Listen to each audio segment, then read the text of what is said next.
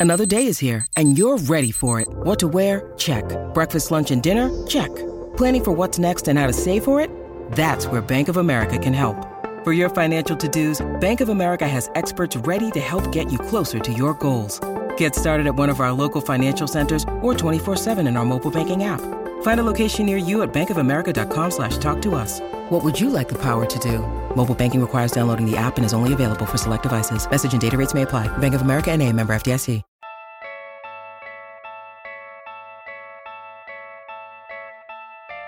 What are the Warriors and Cavaliers saying in the locker rooms? Has Golden State wrapped this thing up? Is this the best team of all time? The only question left is say it with me, you win.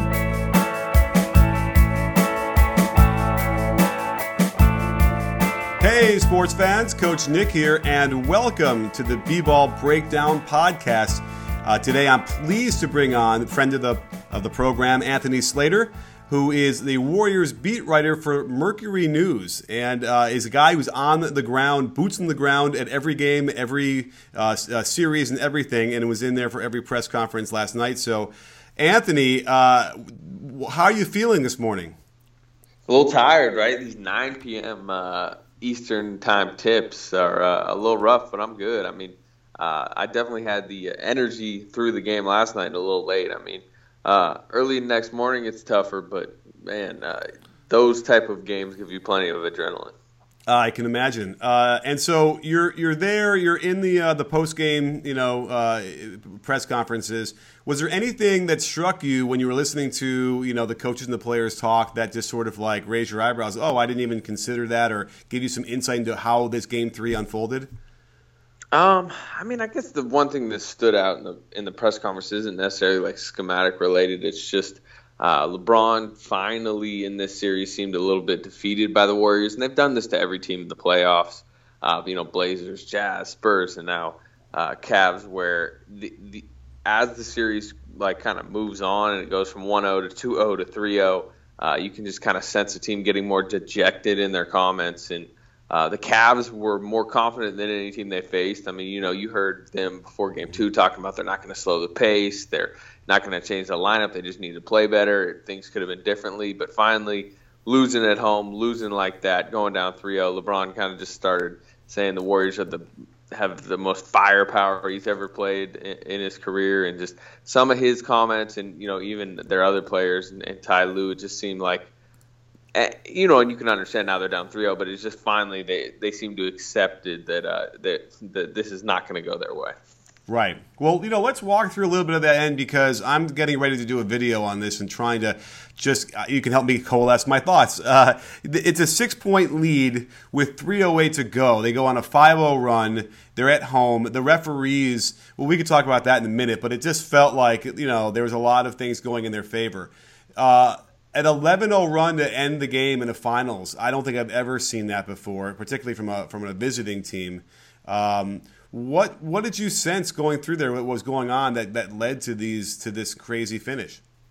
Uh, you know, I remember one of the early shot, shots. People remember the Durant 7-0 run because I mean it. You know, it's series changing. But Curry had a really f- kind of free, wide open a lane that, that the Cavs didn't defend well. You know, they're up six, I believe, at the time. Mm-hmm. Uh, so I just think that was poorly defended. And then, um, and then it really just goes to that Durant 7-0 run. I mean, it's it's a minute 15 left.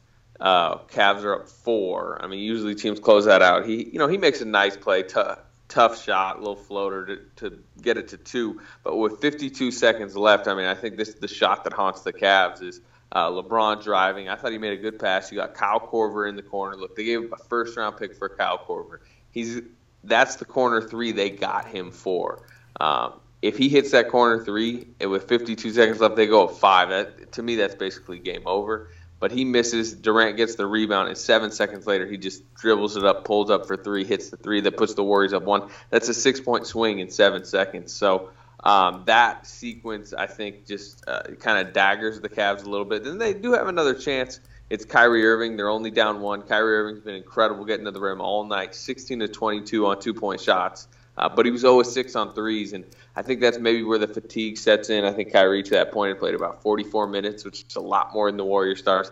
couldn't get by Klay Thompson in that moment, and then just settled for a step back three, left it short, looked a little bit tired on it, um, and then from there it was basically game over.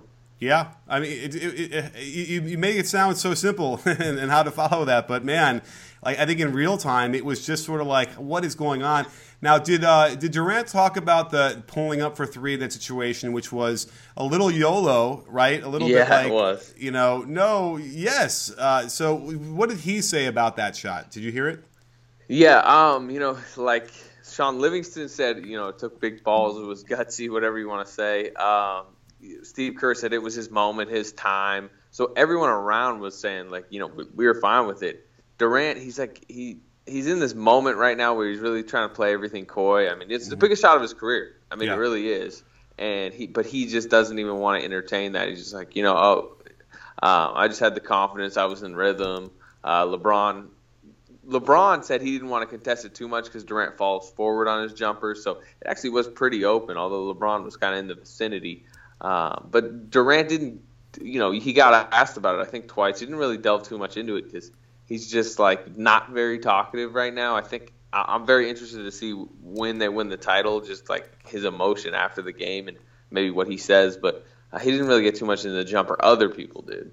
Right. I mean, it's it's an amazing moment of his career where he's not like too young, where he's not going to savor it, and he's not too old, where he's you know not the same player he once was. So this is like this amazing confluence of events. I think it's also why the, uh, people want to say this is the best team of all time because you have him doing this at his prime. You have uh, Steph Curry in his prime, and Klay Thompson and Draymond Green.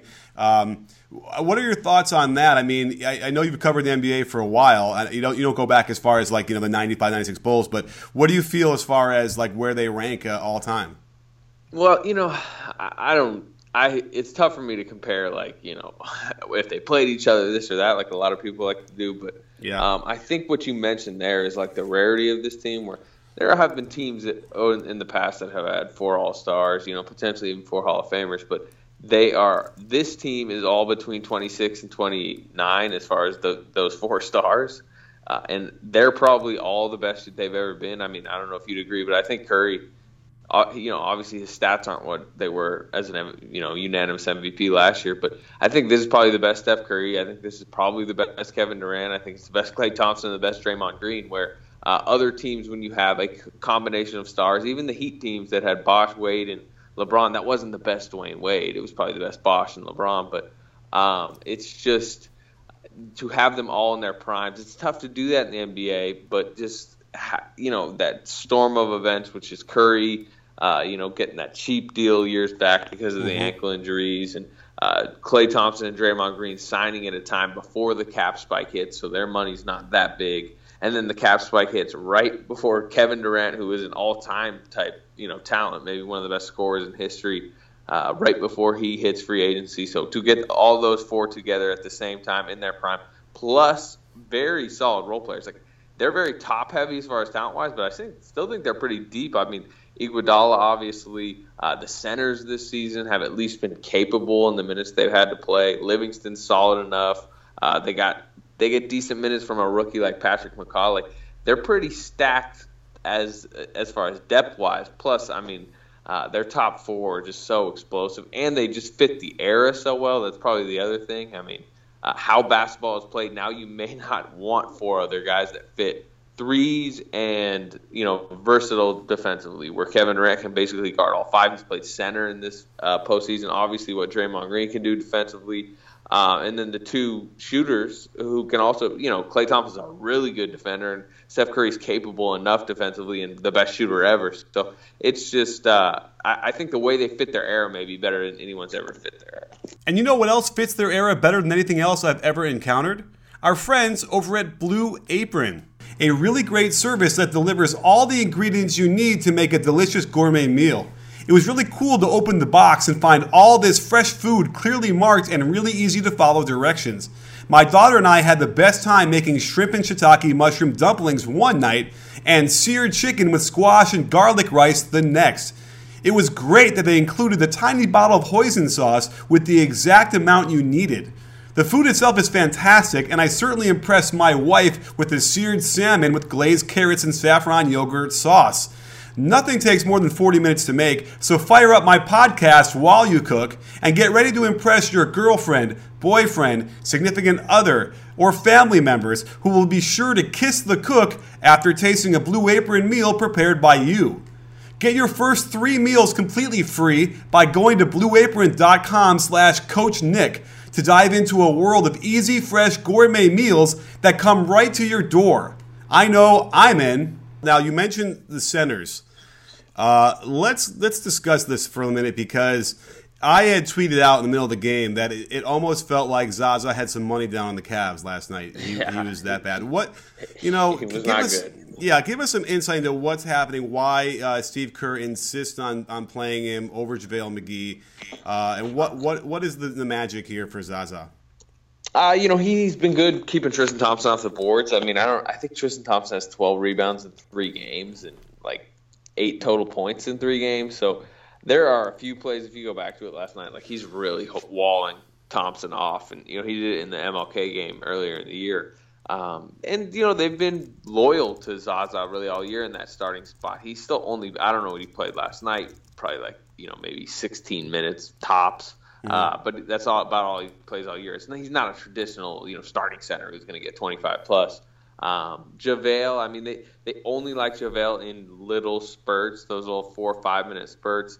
Same with David West to start the second and fourth quarter. They don't give any of those guys more than about 15 minutes to, to 20 minutes tops per game, and then they're going to go small a lot. And they, you know, they went small a lot last night. I think what kind of uh, kind of screwed with their rotation a bit and made them have to play centers more than they wanted is the fact that Draymond Green couldn't stay out of foul trouble. I mean, every time he um, would get back in the game, he, he'd get a, he'd pick up a big foul. You know, he got three in the first half, obviously four, I think, right at the start of the third quarter. Then he gets his fifth right at the start of the fourth quarter. So um, that I think kind of tweaked with their lineup, and then the fact that they like really don't like playing JaVale McGee except for like two like four minute bursts per game.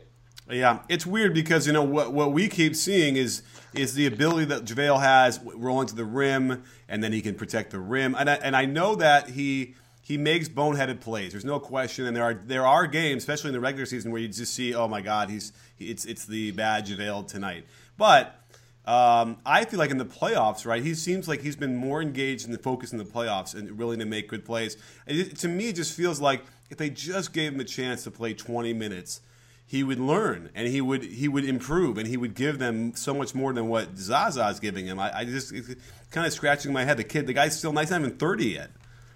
Yeah, I'd give him a longer leash. I think if I was the Warriors, but at the same time, like he plays with like rare energy for a big man. It's really kind of like well, you know, he his biggest skill, maybe besides the fact that he can leap highs, that he like he just sprints the floor at all times. He chases every rebound, and you know that's been a factor in these playoffs. He's kind of kept a lot of offensive rebounds alive, but um, he tires out. He has like asthma. I mean, you can see when he goes over to the scores table every time oh, right really? before he checks in. He yeah, he takes a hit off the inhaler, and then he goes in and he just sprints around. I mean, like it, sometimes he gets a little bit lost defensively, and or he gets overzealous and you know, LeBron will just pump fake him into the air and just draw a foul pretty easily. I think he's probably got about three or four and ones on on JaVale in this series. Um, so yes and no. I mean, maybe to me, maybe they should come back with him at a at a time. But if you watch him, by, by the end of about a four or five minute stint, he's just winded. I see. Um, okay, that makes sense. Okay, well, yeah. okay, good, good to know. I don't, I don't think I really appreciated that that was you know that was an issue, and that's very legitimate. Um, you know, I'm looking at the five man lineup data, just uh, glancing at it really quickly. I didn't think I realized this. The the starters, you know, with Zaza in there, played the most minutes, nine minutes. They were a net negative 36.1 uh, in those nine minutes, which is crazy. Uh, probably the worst of, of, that five of any game they played all year. You, you sub out Zaza with Andre Iguodala. They played that for seven minutes, almost the same amount of time, and that's a plus 93.4. So what do you think is going on? I mean, obviously going small is what they like to do, but what does that what does that do to ignite this Warriors attack?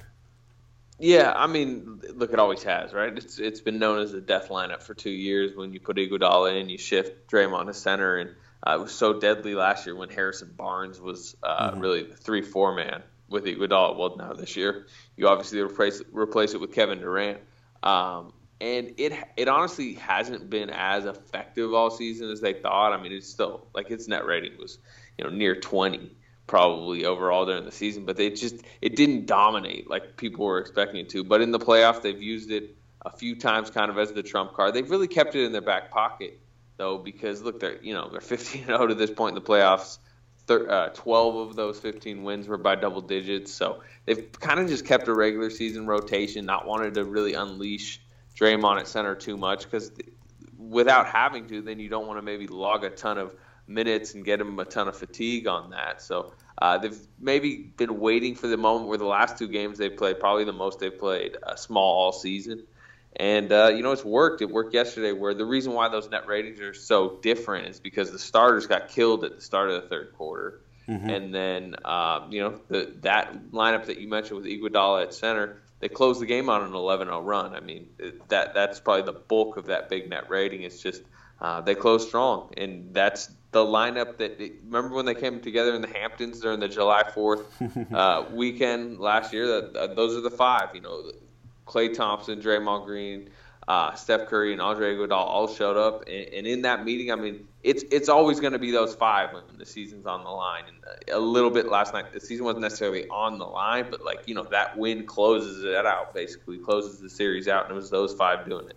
Now, a lot of people have made a big deal about you know Steph Curry, whether he was hurt last year or not, and I mean, I think you and I both uh, are uh, know enough that you know there was something off with the way he was moving. Certainly, when you compare it to this year, right? Like it seems like it's night and day the way he is darting around the court versus last year, right? Yeah, oh for sure. I mean, you've seen it just with the way he's attacked big men, right, in this mm-hmm. series. Uh, Kevin Love, he got a few times on the uh, in game one, and it was almost cathartic after what happened in game seven, right? Yep. Just to to maybe show the Cavs early on, like, look, this is not who you got last year. Uh, he got Tristan Thompson. I mean, everyone kind of remembers the play uh, where he spun LeBron around. Um, he's just it, it's burst at the rim.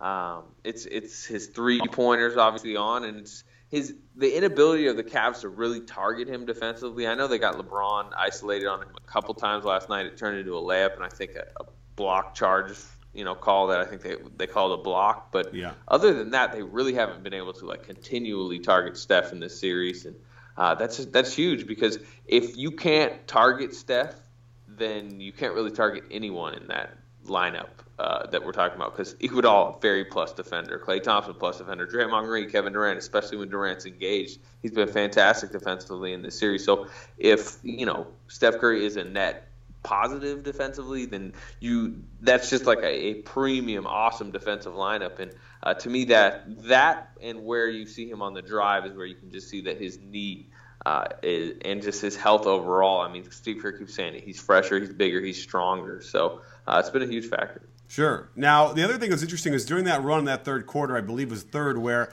for some reason they had been doing such an excellent job of having him hedge on that uh, when his man sets a ball screen for LeBron James and then they go underneath the screen and they wouldn't have to switch. Did anybody ask or talk about that? Like all of a sudden, in the middle of that third quarter, they like lost that that uh, ability, and then they had to switch and get Curry on him. Did they, you know, is there any insight into like how that fell apart for that brief moment that gave them, you know, that big run? No, there was so much going on last night, and the fact I think that would have been more a topic if they lost, but just uh, with the way they won, it, you know, it was more like Durant and this and that. But um, to me, it seemed more like a, their focus just kind of waned for a little bit, especially in that third quarter. That's uh, to me probably more than I've seen this series, and maybe in maybe since Spurs game one when they were really bad to start was like uh, where you just saw their focus just kind of you know disappeared for a while. And yeah, they were making defensive switches and uh, that they hadn't made, and just you know just kind of making sloppy plays. So I don't think it was necessarily uh, schematically what they were trying to do. I just think finally the Cavs were able to get them in situations they didn't want to be in. Then they had to kind of regroup, figure out what was going on, and they eventually did. So, the, the, great point. And you know, here's the thing I think is interesting is is while Curry is clearly playing better and moving better and, and healthier, I, I, you can almost argue that it's Andre Iguodala who is clearly healthier as well. Like the, that, his movement this year in the in the finals, I think, is even more dramatic than it was for when, when Steph compared to last year. Would you say that's true? Yeah, uh, and I it, it was so Iguodala's season's interesting. You know, it, it wasn't great up until March about, but Kevin Durant's knee uh, goes out on I think it was like February 28th, basically right before March 1st, and Durant misses six weeks, Iguodala suddenly has to play a lot bigger role starting in March, and uh, he just turned it on in March, and almost like he look he's about to be a uh, free agent, and uh, he probably got himself if he wants it. I'm not sure he'll take it, but he put, got himself a lot of money in that month. I think still showing that look he can score nearly 20 points a game at times, and I think in that month he probably had three or four games of 20 points, which is very rare for him these days.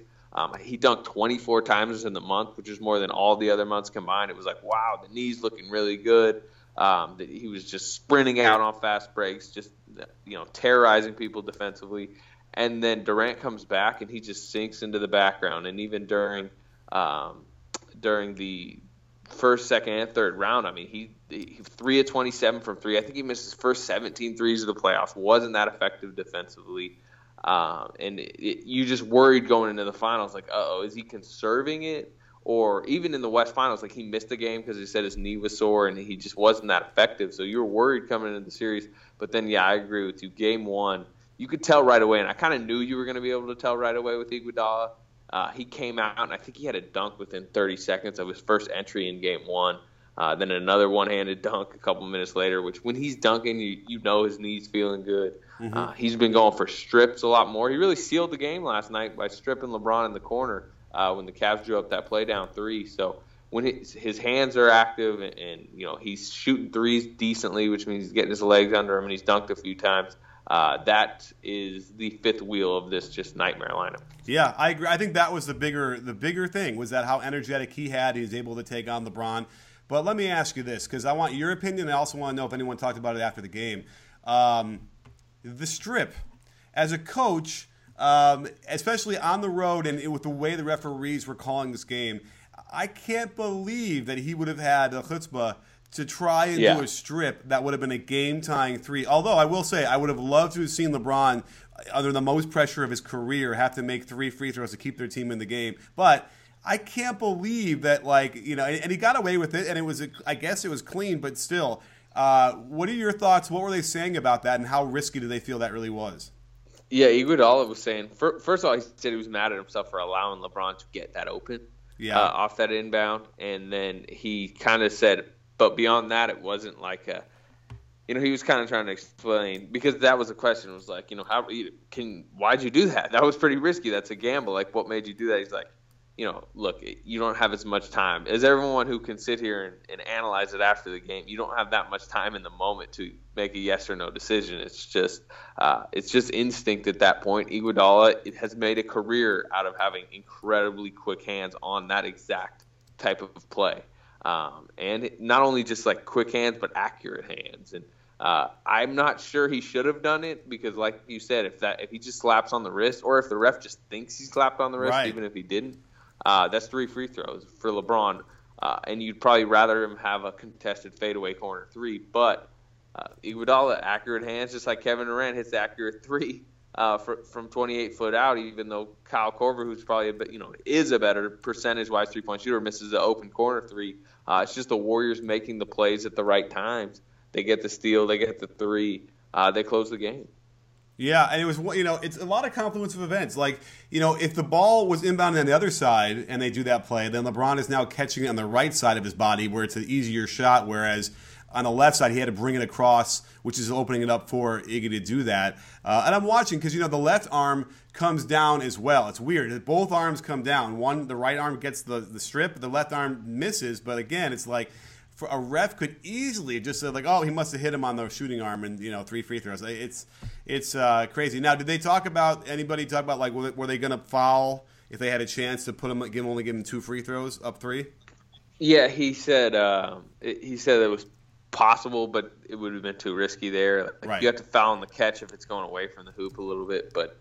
Uh, you can't just grab him there because you know LeBron would have probably he he did kind of very quickly get up into a shooting motion. So uh, if you wrap up right there, it's three. I mean, they're going to give him three free throws. So I think it was it was talked about, but um, the way the play kind of formulated, you couldn't. Sure. Uh, fair enough. Yeah, I mean, you know, listen, these are the plays that the, we will remember, and they go down as you know, you make them, you make them, and that's why they get celebrated. Um, the series is over, right? Are we are we all? Is everyone sort of feel that way? Uh, yeah, unless um, you know, I think the Warriors learned their lesson last year to not think it themselves. Basically, I mean, they thought it was far over last year at three one. Uh, three zero is not that different from three one, but I mean, look, this team has won now. What? Uh, let me do the math here. So 15 in the playoffs, plus I think they won what 13 of their last 14 or something like that, or maybe more than that, like 16 of their last 17. They've won about 31 to 32. So yeah. Um, and with historic net rating, 12 of their playoff wins are by double digits. Like that team is not going to lose four in a row. So uh, is it over Friday? I probably predict it is. I think I've seen it in the last three series where in Portland the Warriors were down I think something like 15 in the second half in round one in game three. And then they came back and won, and then game four they just blew them out. I think it was 45-22 in the first quarter, and they just you know kind of cruised to a win because the team was just you know the Blazers were dejected down 3-0. Um, same thing in the Jazz series. Jazz actually only lead in that series came in Game Three. They played well in Game Three. Warriors come back, beat them, that Salt Lake City crowd is just a lot less energy. That team has a lot less energy in game four. Warriors blow them out in game four. Same thing in San Antonio. San Antonio leads a lot of game three, ends up losing to the Warriors, doesn't lead at all really in game four. I mean, Warriors just kind of blow them out. So that is what I'd expect. Although, you know, LeBron James probably has a bit more pride where he may really try to get that team up and say, hey, don't, they're going to beat us, but don't get swept on our home floor. At least bring it back to Oakland. But um, if the Warriors get up early, I, I almost think the Cavs might lay down. Yeah, it looks like. I mean, I thought that the, the backbreaker was the backdoor cut in Game Three that KD gets a dunk on LeBron, and you can see LeBron react there. That almost felt like, or either that play, or in the same in Game Three as well when he blocks Kevin Love's jump hook, and then he comes down and gets an and one after blowing by LeBron. Like those are the, those are the two plays in my mind that felt like that was when they they just ended the series, and you know even just mentally the Cavaliers weren't going to do it. Um, I have two questions for you, but I'm not going to do what some people do in this press conference, which is a mistake, which is ask both of them at the same time, um, because then they never get the answer to one of them. So one at a time. Uh, finals MVP.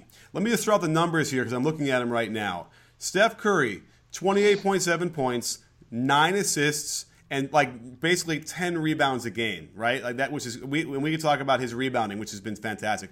Now you have, and then you're talking about 44.8% from the field, 48% from three. All right, and then uh, let's see, uh, and then 3.7 turnovers. Now you have Kevin Durant, 34 points per game, six assists, 10 rebounds, uh, two blocks. Uh, you know, oh, I didn't mention the two two steals a game for Curry. Uh, and then he's shooting out of his mind, 56% from the field, 52% from three. Who gets the Finals MVP? I think at this point it's pretty clear it's Durant uh, through three games, just because uh, he's had not only he's had the moments, but just think about the games he's had. So he goes uh, game one, 38 points, eight rebounds, eight assists, zero turnovers. When LeBron had eight turnovers in that game, mm-hmm. uh, and the story coming out of game one was like, wow, Kevin Durant really outplayed LeBron. Remember, he had those six open dunks that kind of defined that game in the first half. Mm-hmm. Uh, then you go to game two, and look, as great as Curry's been, and, and, you mentioned it, he's been incredible. The 13 rebounds he had last night led the team. I mean, he, he had more rebounds last night than Tristan Thompson has in the series. But uh, wow. so Durant defines game one basically. Durant kind of defines game two too because he has the he has a stat line that nobody's ever done before, which was 33 points, 13 rebounds, six assists, five blocks, and three steals. He had probably the defining play, which you already mentioned, where they get him in the post. Warriors are basically like the game almost feels over, but they need one more play to kind of put it over the top. Well, Cavs get him isolated in the post with Kevin Love. They and they try a post up move. He just basically eats it, eats yeah. the hook shot, like palms it, blocks it, brings it up the court after talking uh, smack to Ke- Kevin Love, and then and then hits the uh, little fadeaway after he blows by LeBron to kind of seal that game. So you're coming out of game two, being talking about Durant's all-around performance, which includes his defense, and then game three, I thought, I thought overall Curry was probably had a better game than Durant last night, but everyone remembers the 7-0 run that Durant won the game with. I mean, he hits the game's biggest shot. He scores, you know, from the 115 mark to the 12 second mark, which is 63 seconds, he outscores the Cavs 7 0, turns the four point deficit into a three point lead. Um, so he basically defines all three of these games. I think unless it's just a monster Curry game four performance, a 50 point type uh, yeah. game, and like a game winner type situation, I think it's probably going to be Durant, which you know, it's tough luck for Curry. I know he talks about not caring about individual awards, but um, to have two regular season, uh, you know, finals trophies, to now he'll pro- have two titles, uh, but still not have a finals MVP is kind of interesting. It is. It is interesting, without question. Now, let's take a step back then, because the second question, which is connected to this, is who is the better player? because a lot of the argument could very well be that, that the reason why Durant is getting so open and so much space is because of what Curry is doing, and that and I would almost say that their offense when when Curry goes out just kind of dies a little bit, whereas you know even when if, if KD is in, it, it doesn't quite have that same flow. So the question then is, yeah, who is the better player. Now let's just let's keep it limited to the offense. I think right now because I, I, almost feel like Durant gets the nod, even though you know how I am about Curry's defense. But Durant just simply for the intangibles of being seven feet tall and a seven five wingspan, whatever he has, he simply can just be a better defender because of the way he was born. But um, what what do you think? Who ends up being the better player when we back up a little bit? I mean, this version and this finals version of Kevin Durant, I think, is a better player because of uh, just you know the seven foot ability yeah. to basically. Shoot. I mean, we said it. He's shooting over fifty percent from three in this series uh, from an unblockable point. You yeah. know, when he where he releases the jumper and uh, the way he's just like a nightmare in transition. And you saw it in game one. I mean, it was very much Curry's gravity and, and Klay Thompson's too on that shooting where, uh, you know, Kevin can kind of just rumble to the rim. But you know, he's just he's such a terror. Um, and then he, you know, he's passing well too. And uh, I, I think this season Curry, and a lot of times Curry's more important to the Warriors offense because of that gravity. His plus minus is a lot better than Durant's. His plus minus is a lot better than anyone in the league by like a wide margin, really, all season and in the playoffs. Um, so I th- a lot of times I do think Curry is more important to the Warriors, but I just think if you just pin them up in this final series, there's a reason Durant's going to win the Finals MVP. It's just because of that just monster impact from that size that he has, and uh, I know you didn't want to like bring defense into it, but just what yeah. Durant did in Game Two uh, with you know five blocks, three steals, like Steph Curry has been capable defensively as we talked about, but Kevin Durant changed the game defensively. Um, so the ability to do that, I think, probably puts him over the top. But if it, look, I mean, they're both unbelievable. To me, although Kyrie was good last night, I think Kyrie has been exposed as a clear tier below the other three stars in the series, where it's like that to me is almost the difference. Cavaliers have one just all-time type talent, and LeBron James obviously maybe the best player ever. Uh, but the Warriors have two not best player ever, but you know they have two probably top 20, top 30 type talents in NBA history. Whereas Kyrie, solid player, but all star and like probably fringe Hall of Famer, right? Right, that's true. Well, you know, I, that's why I think this doesn't really damage LeBron's legacy per se, just because I think we all expected the Warriors to win. Uh, it would have helped. It could have helped his legacy if the Cavaliers overcame this and won it. But I don't know if it damages that much. Do you feel? Do you agree with that? No, I mean, how could it? He's been, he's been so good. Uh, I know the eight turnovers in game one are kind of like a, a, rough patch, but look, he was the Cavs' best player in game one by far. He's their best player in game two by far. I thought he was their best player last night by far. I know Kyrie had good numbers, but I didn't think Kyrie was very good defensively. Uh, LeBron has, you know, he's it's it's been tough for him in this series. He's kind of tapered off a bit in all the second halves just because he, has to spend so much energy and he hasn't guarded uh, Durant as good as you know the Cavs would probably like him to. I think Durant has like really good numbers against him uh, individually in the series, but he just has to do so much and uh, I just but he's willed them into these games with like when he just gets the the rebound and just bulldozes into the lane. I think he was 10 of 12 last night. He was something like 10 of 12 in the first half in, in game two, uh, where he just drives and you know, he makes Andre Iguodala, a what six foot seven, you know, pretty muscular guy, look like he's you know me out there basically trying to guard a fast break when he just uh, rumbles through it and dunks on him. So, um, I, plus he's hitting threes. I mean, look, if you criticize LeBron James after this series, I mean, I just like you don't really know basketball, right? Right. I mean, yeah. Well, here's the. I mean, it's right. And as we wrap this up, I'll just uh, I'll throw this out there that uh, he kind of disappeared in, in, down the stretch a little bit. I feel like that's when you, they needed him, and he you know he made the pass to Korver, but in between sort of that and like the three and a half minute, four minute mark, I just I got to go through the footage again to really study it, but it just feels like you know, he kind of just didn't have a presence there. And you know, quite honestly, it was the same in Game Seven. Like without Kyrie with his fireworks last year, like they lose the Game Seven, and you know, LeBron was probably going to get a lot of crap because he just disappeared. I don't, you know, remember like the numbers, but it was like it wasn't great. It wasn't good at all. In fact, uh, down the stretch. So yeah, yeah, he's human though. I mean, he's yeah. human, and and all of that energy that he has to expend to keep them in the game, and at, and at times guard Durant, like it wears on him. So he's 32 years old too, and this is his seventh straight yes. finals. I don't even, I can't even, um, I don't know how many minutes he's logged, but it's just an outrageous amount. So uh, he's not just you know immortal, and I think that's the difference. But like I, I don't know how you can watch what he's battling, especially this Warriors team, and just be like, look, this is an incredible athletic feat, even if at times down the stretch he looks tired. For sure, for sure. Well, listen, I can't thank you enough for coming on and giving us all this great insight. Uh, you know, that was uh, it's an incredible, uh, you know, this game, an incredible series so far. Just to watch this team um, do what they're doing at an unprecedented level. So, uh, Anthony, uh, again, uh, thanks for coming on the show, and we will have to try and you know catch up with you, I guess, um, you know, over the summer when we're talking about you know free agent stuff and whatever. Yeah, should be good. Appreciate you having me. You got it. And then, you know, as always, you're the friend friend of the breakdown. I'm trying to coin that phrase, friend of the breakdown. And uh, anyway, either way, thanks for coming on the show. And don't forget, sports fans, at B-Ball Breakdown, we're not a channel, we're a conversation. You in? Are you in, Anthony? I'm in.